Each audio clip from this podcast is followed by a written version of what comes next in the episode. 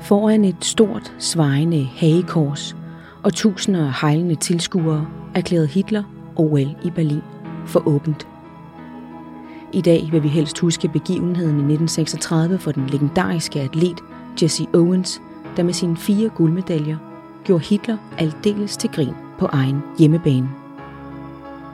Men Hitler trak det længste strå. Verden blev blæst bagover af det måske bedste stykke propagandakunst til dato. Det nazistiske Tyskland blev simpelthen skamrost verden over. I dag har den slags fænomener fået et navn. Sportswashing. Altså når stater og regimer bruger sport til at dække over menneskerettighedskrænkelser og andre stærkt tvivlsomme forhold. Sporten vasker dig ren. I øjeblikket afholder Kina vinter-OL foran millioner af tv-seere. Men bag kameraet bliver fundamentale menneskerettigheder overtrådt hver eneste dag. 2022 kan blive et hot år for sportswashing. Golfstaterne opkøber flere og flere europæiske fodboldklubber. NFL har lavet et flereårigt samarbejde med Kina, og lige om lidt skal vi spille VM i Katar, hvor tusinder af migrantarbejdere har mistet livet, mens de byggede os et stadion. Er sportswashing autoritære regimers nye supervåben? Og er alle vores drømme og langstrakte kampe for menneskerettigheder endegyldigt sat til salg for usel mammon? Det undersøger vi i ugens Bliksen eller Kaos. Nils, hvordan får du det egentlig indeni, når du tænker på, at William lidt skal ned til Katar og spille VM i fodbold? Øh, jeg har det meget dobbelt, fordi på den ene side øh, skal vi jo ikke understøtte et eller andet repressivt øh, regime med, med vores sådan, øh, sociale og kulturelle kapital, men på den anden side, så kan det jo også være en, øh, en anledning til at sætte fokus på, på menneskerettigheden dernede, at, øh, at verdens opmærksomhed retter sig. Så jeg har det ekstremt dobbelt øh, med det. Og Niels, du er jo medie- og kommunikationschef her på stedet på Gyldendal. Du er uddannet journalist, og så er du forfatter til, tør jeg godt kalde det, bestselleren. Det hele handler ikke om dig. Øh, og så er du jo også sportsentusiast. Ja. Velkommen til, tak. og også velkommen til dig, Oscar Rostein. Tak. Du er jo, kan man også godt sige sportsentusiast, men du er også en form for ekspert i sport. Du jeg, i hvert fald... Øh... jeg, jeg kan med ID-historie, med et speciale i sportens ID-historie. Nemlig. Og du har skrevet utrolig meget øh, om det i en lang række forskellige medier, og lige nu arbejder du på Danwatch. Yes. Velkommen til. Tak, tak fordi du vil komme. Okay. Oscar, kan du ikke prøve at forklare os, hvorfor øh, stater sådan i stigende grad begynder at kaste sig ind i det her fænomen med at erhverve sig både store sportsklubber og øh, store sportsbegivenheder? Det er fordi, det er effektivt, simpelthen. Øhm, det er ikke nødvendigvis en god øh, økonomisk forretning, men det vinder de her stater noget andet. En plads i folks bevidsthed, øhm, et øh, forbedret omdømme nationalt og ikke mindst internationalt. Og en anledning til at fortælle nogle andre historier end dem, som ellers dominerer, som kan være for deres vedkommende nogle rigtig ubehagelige historier om menneskerettighedskrænkelser, om antidemokrati, om minoritetsforfølgelse, om øh, knægtelse af pressefrihed osv. osv. Og hvor langt tilbage kan man egentlig tracke det her fænomen? Fordi jeg tror, at selve ordet er relativt nyt, men man kan jo godt gå, nogen går helt tilbage til gladiatorkampe og...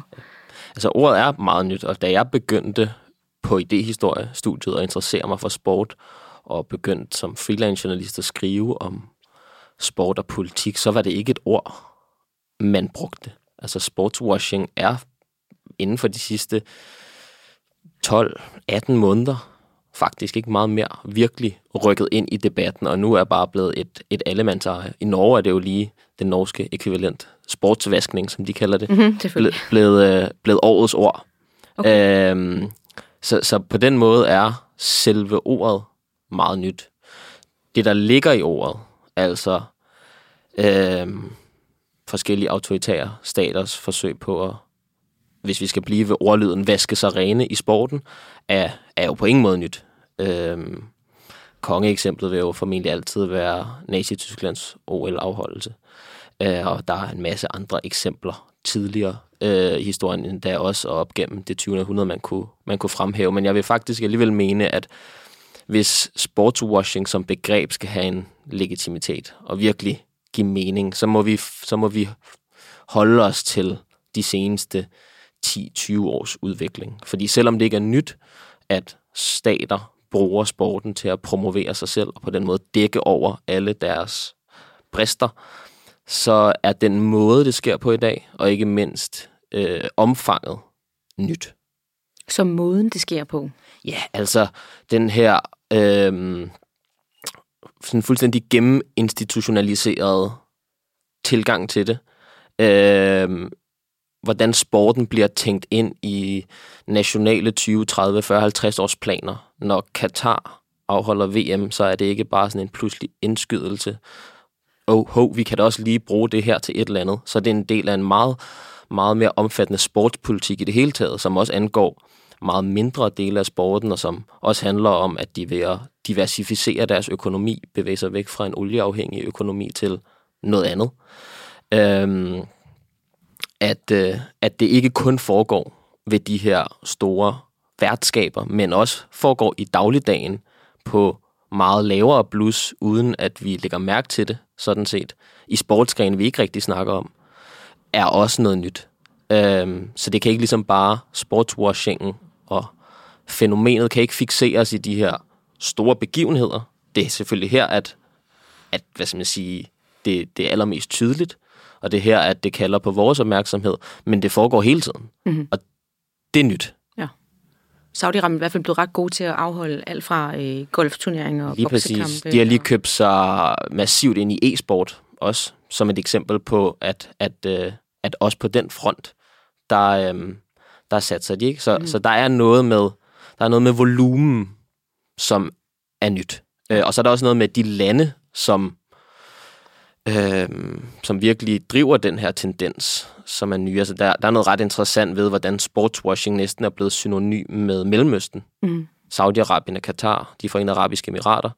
Øh, det er jo sådan set ikke berettiget. Jeg forstår godt, det er blevet sådan, men man ser det jo også i Kina lige nu med vinter-OL og Israel. Øh, kunne også nævnes masse lande i Afrika. Har lige været i Kamerun. Et glimrende eksempel på, hvordan deres afholdelse af de afrikanske mesterskaber i fodbold også var en form for sportswashing. Så det er jo ikke, det er ikke fordi, øh, det kun sker i Mellemøsten, men når vi snakker om sportswashing som begreb, så er der også en eller anden geografisk dimension i det.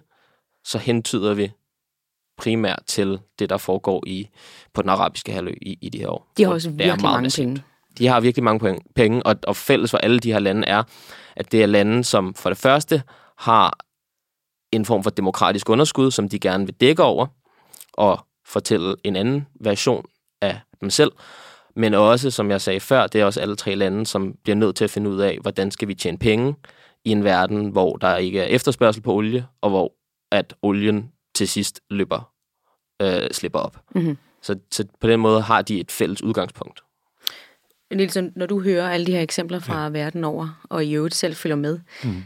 får du så ikke den tanke, at det her sportswashing er en form for nyt supervåben inden for propagandakunsten? Jo, altså det, det, det, det, det, er det er jo det er sådan lidt på metaplan, jeg synes, det er. Det er jo sådan en virkelig et eksempel på... Øh, altså fortællingens og ordets magt, ikke? At, at, at i virkeligheden også en elitefodbold, som er det, jeg går mest op i sportsmæssigt, eller når jeg følger med i, at det er jo en relativt billig måde at købe sig til meget bred indflydelse på, fordi økonomien i elitefodbold er jo ikke stor i forhold til en statsøkonomi eller i alle mulige andre brancher. Så det vil sige, for en relativt små penge, så er du meget, meget rig i fodbold. Så har du Manchester City for eksempel, som er jo ejet basically af de forenede arabiske emirater, så statsstøttet øh, fodboldklub, øh, som som jo så, men den er subtile, som jo også det også går ind på, den er langsigtede, øh, det er jo en del af Forenede Arabiske Emiraters 2030-strategi, de har ligesom tre ben at stå på. Det ene er ligesom det der øh, sportsben, hvor de skal ud og eje klubber i hele verden, hvilket de så også gør nu. Nu har de så den mest succesrige, øh, i hvert fald engelske klub lige nu øh, og, og den dyreste klub i, altså, spillermæssigt i verdenshistorien. Øh, og, og det kan man jo godt vide på et intellektuelt plan. Det, jeg synes er sådan, øh, det, det sådan skræmmende perspektiv i det, er jo den her normalisering, der sker. Vi siger jo ikke, øh, når man hører sportsnyheder, så siger man jo ikke Manchester City, som er ejet af en øh, repressivt regime, som har sharia-lovgivning, hvor man pisker folk og stener folk, hvis de overtræder loven, øh, som er ejet af dem, øh, vandt 1-0 øh, på deres stadion. Men siger det også bare, en lang intro. man siger jo bare, at det bliver normalisering kommer ind, man bare siger, at Manchester City øh, fortsætter deres fantastiske winning streak hjemme på Etihad stadion. Ikke? Altså, du ved, det siver ind i sproget. Det, det, det siver ind i sproget, og det bliver, det bliver normaliseret, så, så vi ikke taler om det øh, andet, end når vi sådan taler om det meget, meget specifikt, men, men i den normale samtale om fodbold fylder det ingenting. Det er først bagefter, og jeg synes jo, der er noget helt sygt over faktisk sportsdækning, og jeg, jeg, jeg er lidt efter, efter det, og nu er jeg selv Liverpool-fan, så jeg er dybt biased her, ikke? Men når, jeg er lidt efter, at man kan ikke bare sige, at de er fantastiske, og de skaber de bedste resultater fem år i træk, øh, uden at sige det andet også. Altså, det, det, det, det er jo sådan en helt ligegyldig information, når man ved, hvor meget øh, økonomi betyder for sportslig succes. Så bare at sige, at de gør det fantastisk, uden at sige, hvordan øh, de økonomiske vilkår er, det er ligesom øh, kun at fortælle halvdelen af historien, øh, højst halvdelen af historien. Og det er jo noget, du faktisk prøver at rette lidt op på. Oscar, Man, jeg, jeg synes, det er vi skal sige, at der er virkelig sket noget med både sportsjournalistikken og sportsdebatten i det hele taget inden for de sidste, ja igen, bare et til to år. Altså, man diskuterer nogle ting i dag, som man slet ikke gjorde for fem år siden øh, og ti år siden, og man gør det på en måde, som er langt mere kritisk og vedholdende, så på den måde sker der virkelig nogle ting. I den forbindelse tror jeg, det er vigtigt at sige, at øh, når vi snakker Kinas vinter eller Katars VM-værtskab, eller Saudi-Arabiens opkøb af Newcastle.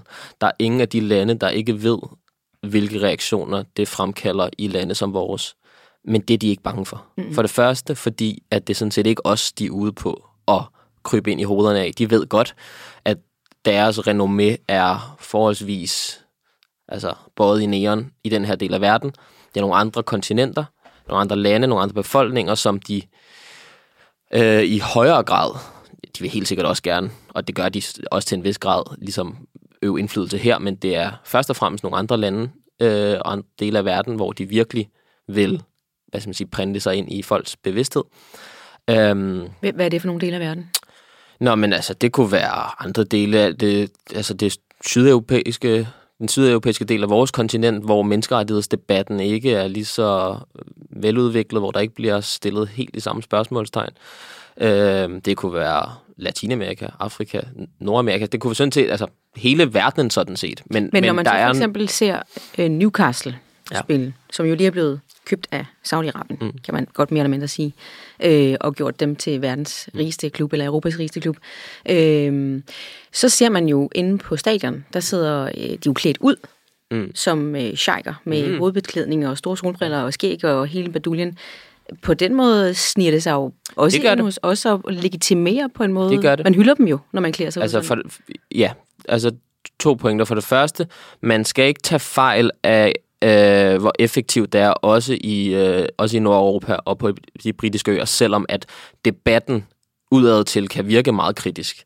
Altså der er kommentatorer og journalister og debattører og så videre, som kan stå i radiostudier og tv-studier og fordømme det, og på en eller anden måde tegne den folkelige opinion.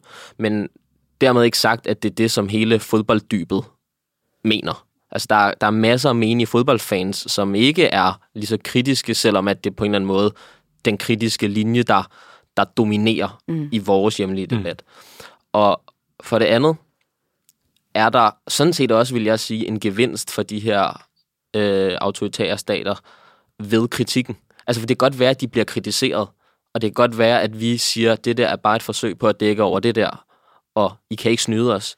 Men øh, det ændrer sådan set ikke på, at de allerede der er rykket ind i vores hoveder mm-hmm. og blevet en del af ligningen. Og det er sådan set et mål i sig selv for især golfnationerne, som er nogle meget unge stater, som øh, på meget få år har skulle på en eller anden måde gøre sig selv gældende. Og så handler det ikke kun om at vise den bedste version af sig selv. Det handler også bare om at vise sig.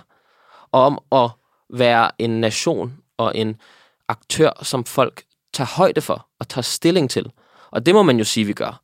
Altså, vi tager virkelig stilling til Katar, mm. og vi tager virkelig stilling til Saudi-Arabien og til de forenede arabiske emirater, og Bahrain, og hvad der ellers kan være i de her sammenhænge. Og det er sådan set også et mål i sig selv. Men Niels, mm. selvom du hører det her, det er et mål i, sig, ja. i sig selv, det kan man jo godt forstå. Ja.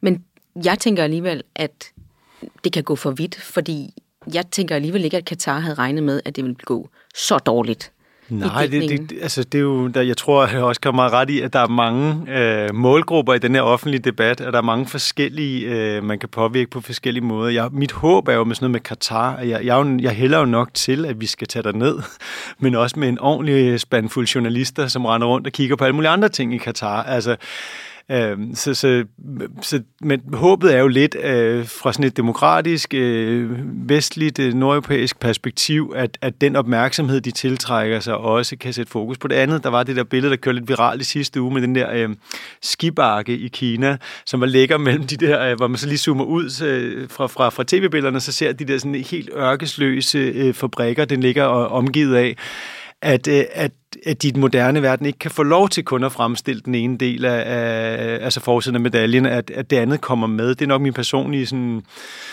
lille håb, men det er klart, at jeg tror, hvis du kigger på det netto bagefter for Katar, så vil du sige, at det var en succes, at de har haft et VM øh, efter al sandsynlighed, øh, og så har der været lidt kritiske artikler i øh, tre danske aviser, og det er ikke det, der er sådan... Det er ikke det, der, det er ikke det de sidder og æver sig over en aften. Øh, Nej, det er, sådan, på. Det, det er jeg enig i, men der er en, det er en vigtig principiel pointe. Altså, at der i den her form for sportspolitik ligger en klar udfordring af demokrati og menneskerettigheder, men det repræsenterer sådan set også en demokratisk mulighed for journalister, aktivister og politikere, fordi de kan ikke undgå de her stater at eksponere sig selv, når de åbner sig for verdenen, som de gør, og hvad skal man sige, inviterer folk på besøg. Øh, det kalder på kritisk journalistik, det kalder på politisk pres og, øhm, og forskellige former for aktivisme, som ikke var fundet sted, og slet ikke i samme grad i hvert fald, hvis det ikke havde været for de her sportsværtskaber. Det ved de udmærket godt. Det er en del af regnestykket. Men ikke desto mindre er det nu engang sådan, at, at de øh, fodboldmesterskaberne i Katar senere på året, eller hvad det ellers kunne være, øhm, det er også en mulighed for at lægge et pres og for at ændre noget. Øhm, og det, øh, det, det, det, det, det er meget vigtigt at få sagt. Det, der kunne være så fedt, ikke? det er jo, hvis man nu havde sportsfolk eller trænere, som, øh, som ikke bare kiggede på størrelsen af lønsjekken og konkurrencen med de andre om at spille for de bedste klubber. Men tænk, hvis der var nogen i sportsfolk, som gjorde, ligesom en af mine største helte, øh, Mohamed Ali, tog et principielt politisk standpunkt og på et tidspunkt sagde, tænk nu, hvis du var øh, Pep Guardiola, og så sagde, jeg vil ikke træne, jeg vil ikke være træner for Manchester City, fordi pengene kommer derfra. Altså, du ved, der er ikke nogen, der, der, der har sagt de der ting højt, mig bekendt, i sådan elitefodbold endnu. I den amerikanske sportsverden sker der nu nogle ting, hvor folk rent faktisk, øh, nogle af de der sportsstjerner tager kun nogle, politi- eller tager nogle sportslige konsekvenser af deres holdninger, som Mohammed Ali også gjorde, da de tog verdensmesterskabet frem, fordi han ikke ville øh, støtte krigen i Vietnam. Øh, altså VM i Katar er jo, og det, er, det er en åben invitation til øh, danske fodboldspillere, det er jo en mulighed for at gøre et eller andet nede på banen, der hvor de ikke kan fjerne kameraerne. Jeg ved godt, der vil være alle mulige regler for, der vil være alle mulige ting, som man sikkert kan få karantæner for, fordi FIFA rigtig gerne vil beskytte øh, det økonomiske ophav til det. Men det er jo en unik mulighed for at sende et eller andet signal om frihed, menneskerettigheder, øh, hvis man ønsker at bruge den platform, som man så har. Det er jo sådan set ikke uenig i. Altså, det, det er jo rigtigt. Og det ville jeg også elske, hvis der var nogen, der, der på den måde greb faklen. Jeg, når, når, når, og det sker jo ret ofte, det er ligesom spillernes rolle, atleternes rolle, trænernes rolle bliver bragt ind i debatten og siger, hvorfor siger de ikke noget? Og det kan jeg sådan set også godt savne, og det mener jeg på mange måder også, at de, de, de burde og de kunne gøre. Men der er en jeg ser en fare ved at fokusere for meget på deres rolle, fordi det, det tager lidt ansvaret væk fra dem, der egentlig bestemmer. bestemmer. Og det er sportens ledere. Mm.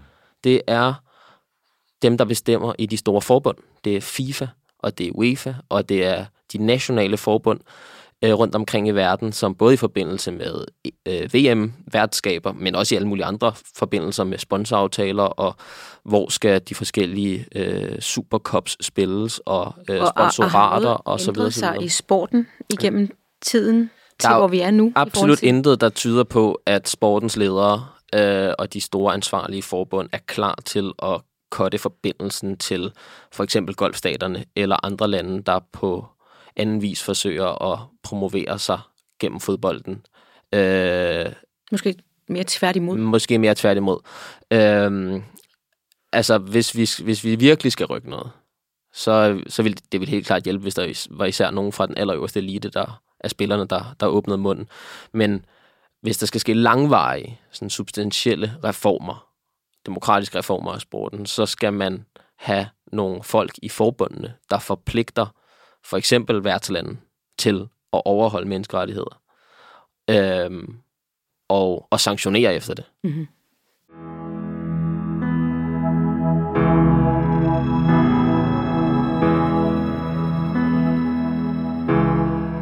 Kan det på en måde være lidt lige meget?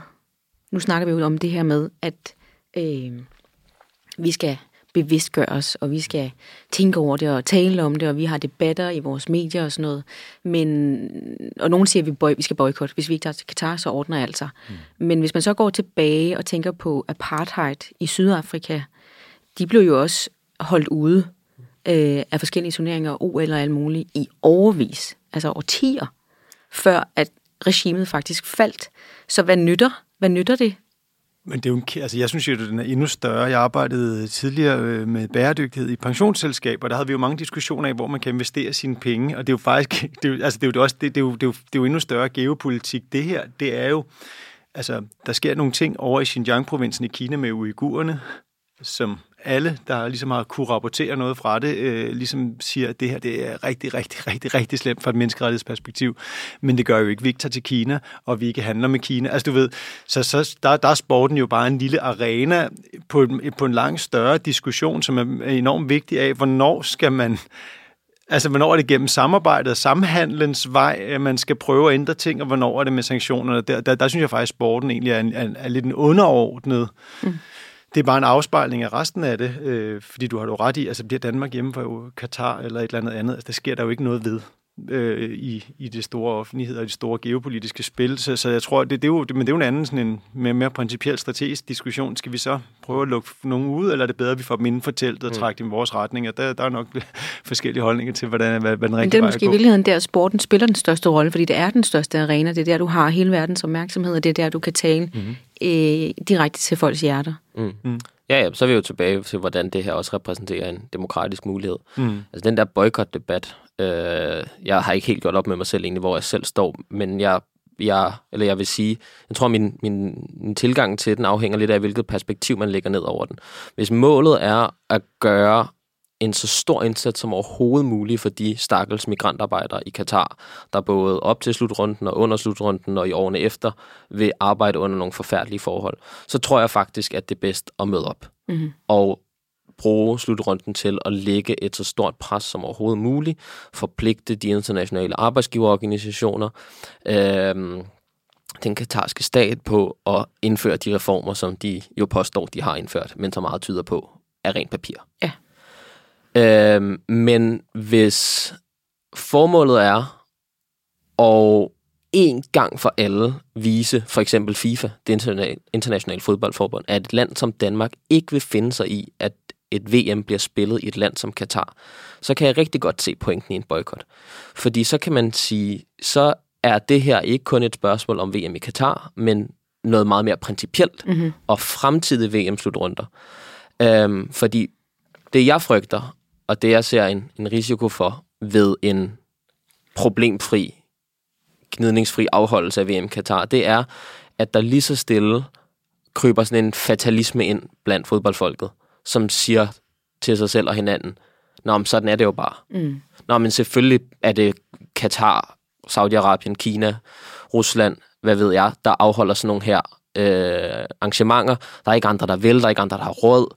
Øh, og så videre, og så videre. Og, og så har vi for alvor problemet, når det på en eller anden måde er blevet sådan en vedtaget sandhed, at de her arrangementer ligger vi bare i de her lande, fordi det er de eneste, der rigtig gider. Så er det, at... Øh, så er det, at det ikke længere er en demokratisk mulighed i hvert fald, fordi så er den der glød, som skal bære både den journalistiske og politiske og aktivistiske kamp væk. Mm. Og der kan jeg godt... Altså, der, der, der, der, der synes jeg virkelig, boykotten har et potentiale ikke, ikke så meget sådan isoleret Katar, og de migrantarbejdere og menneskerettighedskrænkelser, som vi kender til i landet, men på en, en meget længere bane i forhold til fodboldens tildeling af værtskaber i det hele taget. Mm.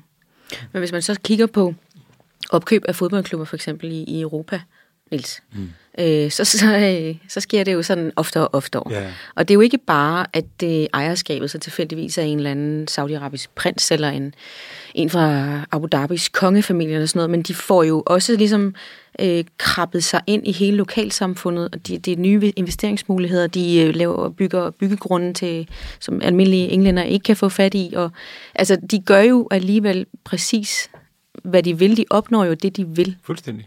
Og det er jo, og det, er jo det, det er tilbage til den normalisering, vi talte om lidt til at starte med, at hele pointen er jo normalisering af noget, som egentlig er dybt unormalt og dybt mærkeligt. Og jeg, jeg, altså, du, nu, nu, nu skal vi, hvis vi nu kan tale kort om bøger, da, da, vi, da vi talte om det her i sidste uge, så tænkte jeg på to-tre bøger, som, som egentlig bare er, fordi jeg synes, det giver et indblik i, øh, Øh, sprogets og den måde, vi kan normalisere ting, hvad det kan føre til af konsekvenser. Jeg, jeg var i gang med at læse den her øh, Hannah Arendt af Eichmann i Jerusalem, øh, og som jeg lige blev færdig med hen over weekenden her. Øh, og det, det, den handler jo om alt muligt andet. Den handler om ondskabens natur og alle mulige ting, og om, om, om jødeforfølgelsen, hvad, hvad der rent faktisk foregik. Men, men et afsnit, jeg synes var vanvittigt interessant, det er der, hvor, de, hvor, de sådan, øh, hvor hun opridser de sprogregler, mm. man fra start af i naziregimet indførte sådan meget rigidt øh, i forhold til jødeudryddelsen. Al, al, altså man var meget, meget, meget bevidst om, at hvis folk skal kunne udføre det her, så er vi nødt til at finde et sprog for det, som ikke siger, hvad det er. Og det er jo også det, som man lidt gør med sport. Altså det her Ord, ord som udryddelse, aflægning og drab forekommer ikke. De foreskrevne kodenavne for drab var den endelige løsning, evakuering, særbehandling.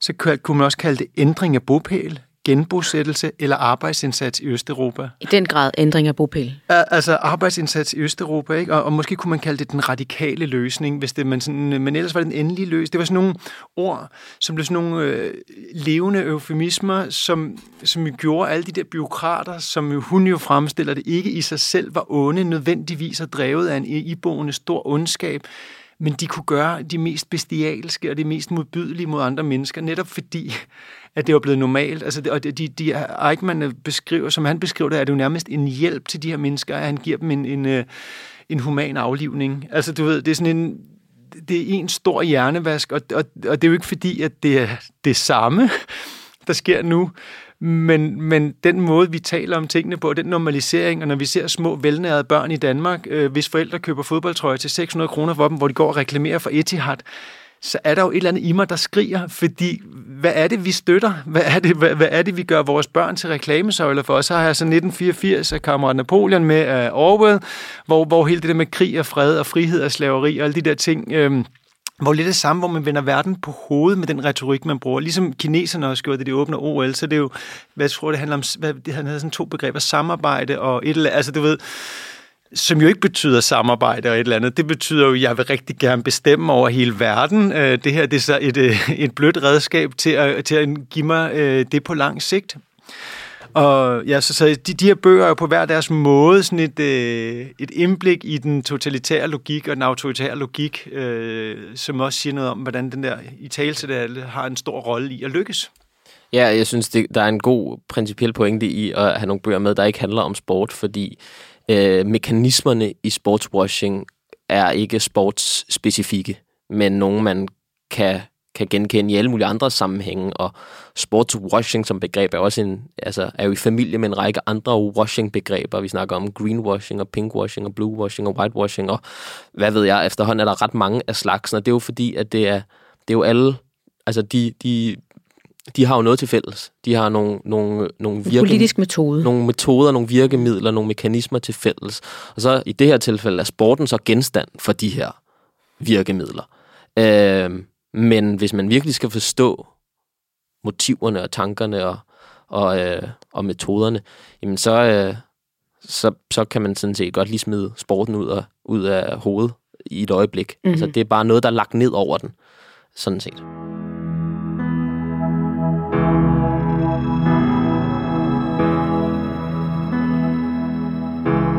Og er der, egentlig, er der egentlig noget, nu er det jo et relativt nyt fænomen, det her med mm. øh, sportswashing, men øh, i, dit, i dine studier af, af sporten og sportens idéhistorie, er der der noget, der egentlig øh, berører det her propaganda-element, som der findes? Ja, altså det, det var jo også lige lidt inde på i starten, ikke? Altså det var på ingen måde nogen nyhed, at øh, stater, øh, både demokratiske og, og udemokratiske, bruger sporten til at promovere sig selv. Og, Det var mere, om der var noget i litteraturen, der havde behandlet det her emne Nå, måske ja. tidligere. Ja, altså, øh, der findes masser af faglitteratur på området. Sportsforskningen, i hvert fald den sådan, humanistiske sportsforskning, er forholdsvis ung. Øh, sportsfilosofi som fænomen, øh, og sportens idehistorie som, som humanistisk disciplin, er, er ligesom vokset frem fra 50'erne og 60'erne, øh, og så frem til i dag, og der er virkelig sket en udvikling i, i øh, den, den humanistiske sportsforskning inden for, igen bare inden for de seneste 10-20 år. Øh, og på den måde er der også meget litteratur, der er kommet sideløbende med, at det her er blevet et fænomen på linje med, hvad det er i dag. Mm-hmm. Øh, der er en, nogle rigtig glimrende faglitterære behandlinger af, øh, hvis ikke sportswashing decideret, så i hvert fald overlappet mellem sport og politik, og hvor at øh, hvis sportwashing ikke fremgår eksplicit som begreb, så i hvert fald er beskrevet som, som, øh, som, en, øh, som et fænomen.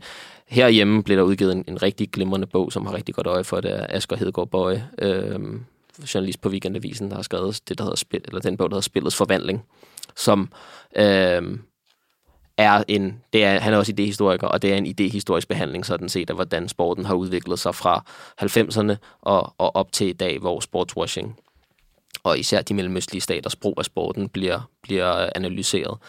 Øhm, David Goldblatt er en af mine favoritter, en øh, engelsk øh, kultursociolog, som har sporten som sit øh, primære undersøgelsesområde. Han har skrevet to gigantiske bøger, øh, som, øh, som behandler rigtig meget af det, vi har snakket om i dag også. Øhm, Simon Cooper, britisk journalist, der har skrevet Football Against the Enemy, som kom i midten af 90'erne, og var et af de værker, som virkelig øh, nåede langt ud, og som fik vist, hvordan sport ikke er sport, Mm-hmm. når det kommer til stykket. Det er altid noget mere, og det er ikke så uskyldigt, som det måske giver sig ud for at være.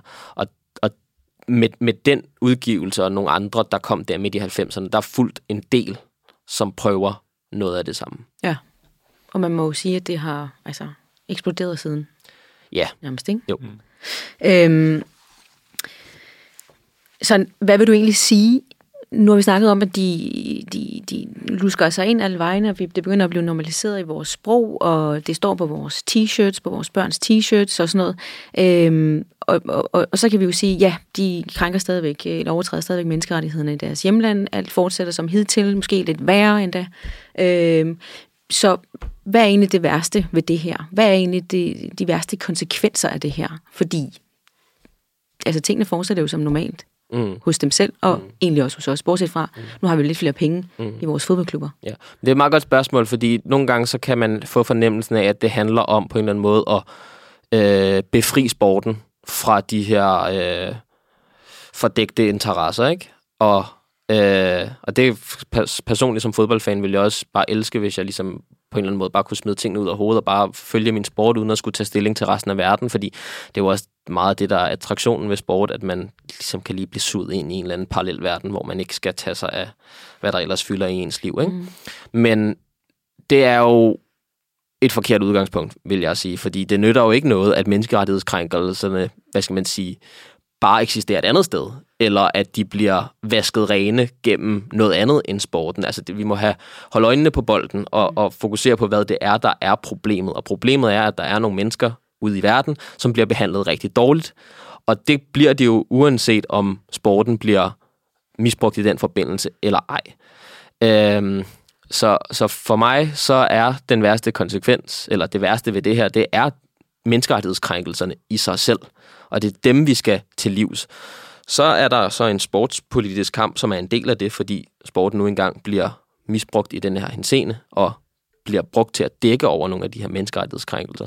Men hvis vi ligesom stiller os tilfredse med at få kylet de her lande ud af sporten, og så siger, Så var det det. så var det det, jamen, så er så, så, så har vi jo ikke skabt, så har vi måske ikke skabt en bedre sport, men vi har ikke skabt en bedre verden. Mm. Øh, og det må trods alt være målet, at vi, at vi skaber en bedre verden.